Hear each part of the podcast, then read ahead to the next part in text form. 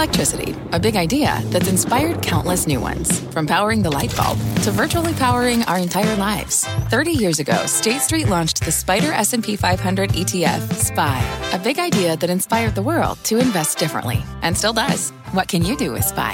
Before investing, consider the fund's investment objectives, risks, charges, and expenses. Visit ssga.com for a prospectus containing this and other information. Read it carefully before investing. SPY is subject to risks similar to those of stocks. All ETFs are subject to risk, including possible loss of principal. Alps Distributors Inc. Distributor.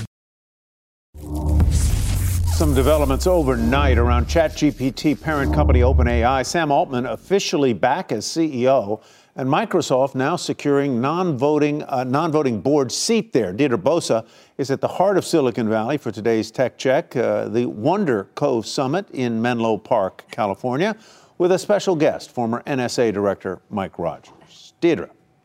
Yes, indeed. Tyler, thank you very much. Um, Mike Rogers, Admiral Mike it's Rogers, good to be here, great Deirdre. to have Thanks. you. Um, you have an interesting perspective on all of this, being in the government for so long, yet here on Sand Hill Road, iconic place in Silicon Valley, the conversation at WonderCo this morning has been all about artificial intelligence, Right. the benefits and the risks. So I wonder from you, what role does government have to play in the development or the regulation of AI, if at all?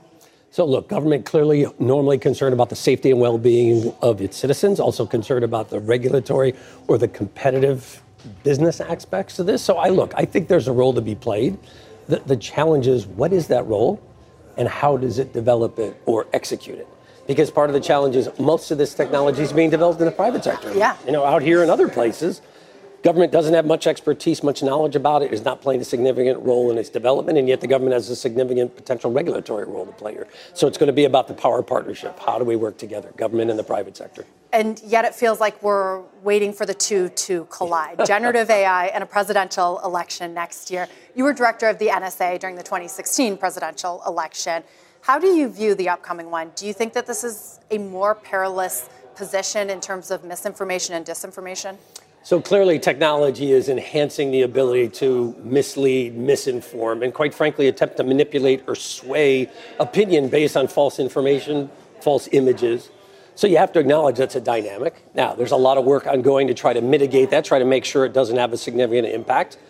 In 2016, for the first time, we really watched social media really used at a, at a significant level, as well as cyber to attempt to manipulate the outcome. Our view at the time was it didn't work, but we acknowledged, hey, look, this is a level of effort out of the Russians we haven't seen before with a level of technology. So I think there's a lot of focus for 24. Um, you know, I'm comfortable that we are going to have an ex- we're going to have an election process that we as citizens can all believe in.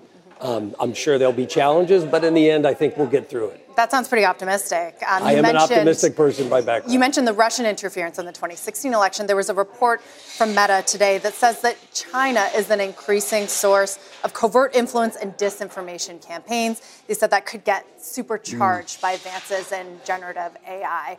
What do you think um, voters, the government, et cetera, need to know about that interference? What does that tell you? So clearly, we need to try to make sure we understand it. We need to try to work hard to identify what is accurate, what is not accurate. You see this now, particularly with how, so when we implement AI. For example, are we going to define products that have been generated by AI so that a consumer understands, okay, this is artificially generated, so to speak? There's lots of tools like that we're going to be looking at. In the end, as, as individuals, we just need to learn to be more discerning. Just because you see something or read something, that doesn't mean it's accurate, true, or correct.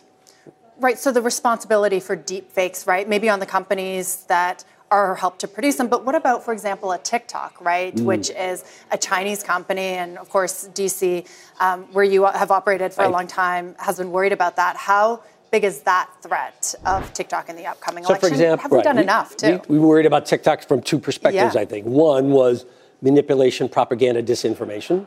The second was extraction of data based on the, the interface with customers that we have.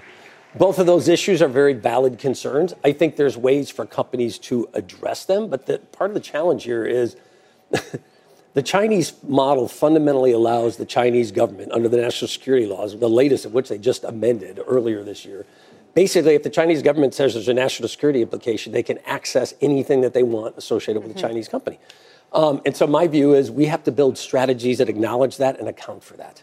So not just an all-out ban. You think that there's ways of accomplishing that right. My banning? view is, look, we, we probably are going to need to be a little bit new, more nuanced here. So, for example, we might say, well, we're not going to allow this technology to be used by government individuals. It's not going to be allowed this technology to be used in sensitive or classified areas.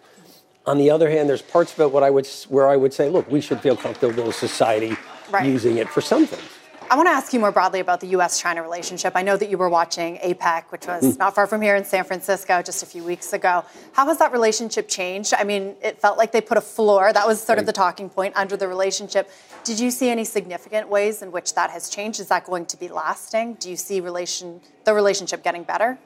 So first, I think both parties have come to the conclusion. I don't speak for the government, but my, and I was just in Beijing, coincidentally, about ten days ago. Um, my takeaway is that both governments, China and the United States, have come to the conclusion that we need to build a strong floor. And what I mean by that is we don't want this relationship to get worse, and we don't want this relationship to be disrupted so significantly that it either has significant economic dimensions that are harmful to one or both parties, or we, we don't get into an inadvertently crisis or fight, Taiwan or some other scenario. So you saw them talk about where they feel that we are compatible or united. What you didn't hear them talk about was so what are the issues that are still out there mm-hmm. where we fundamentally disagree? I think they they both came to the conclusion for right now we're going to focus on the positive, not so much on the negative. There's two things that I'd be watching for though that I think China will be in particular be very interested in. Taiwan election will be held January the 13th, and the leader will then actually assume office in May, and we have our own election in November of 24, and that the Chinese will be paying great attention to both events. And you brought it full circle. Thank you for that. Uh, always great to get your insights, Thanks, Admiral Deirdre. Mike Rogers. Guys, I'll send it back to you over at headquarters. Deirdre, thank you very much. Really appreciate it. Our Deirdre Bosa with Mike Rogers. You haven't heard about the McCrispy yet? Well, then, you probably haven't heard the sweet silence after the first crispy bite either. Go try it for yourself to hear the best not sound you've ever heard.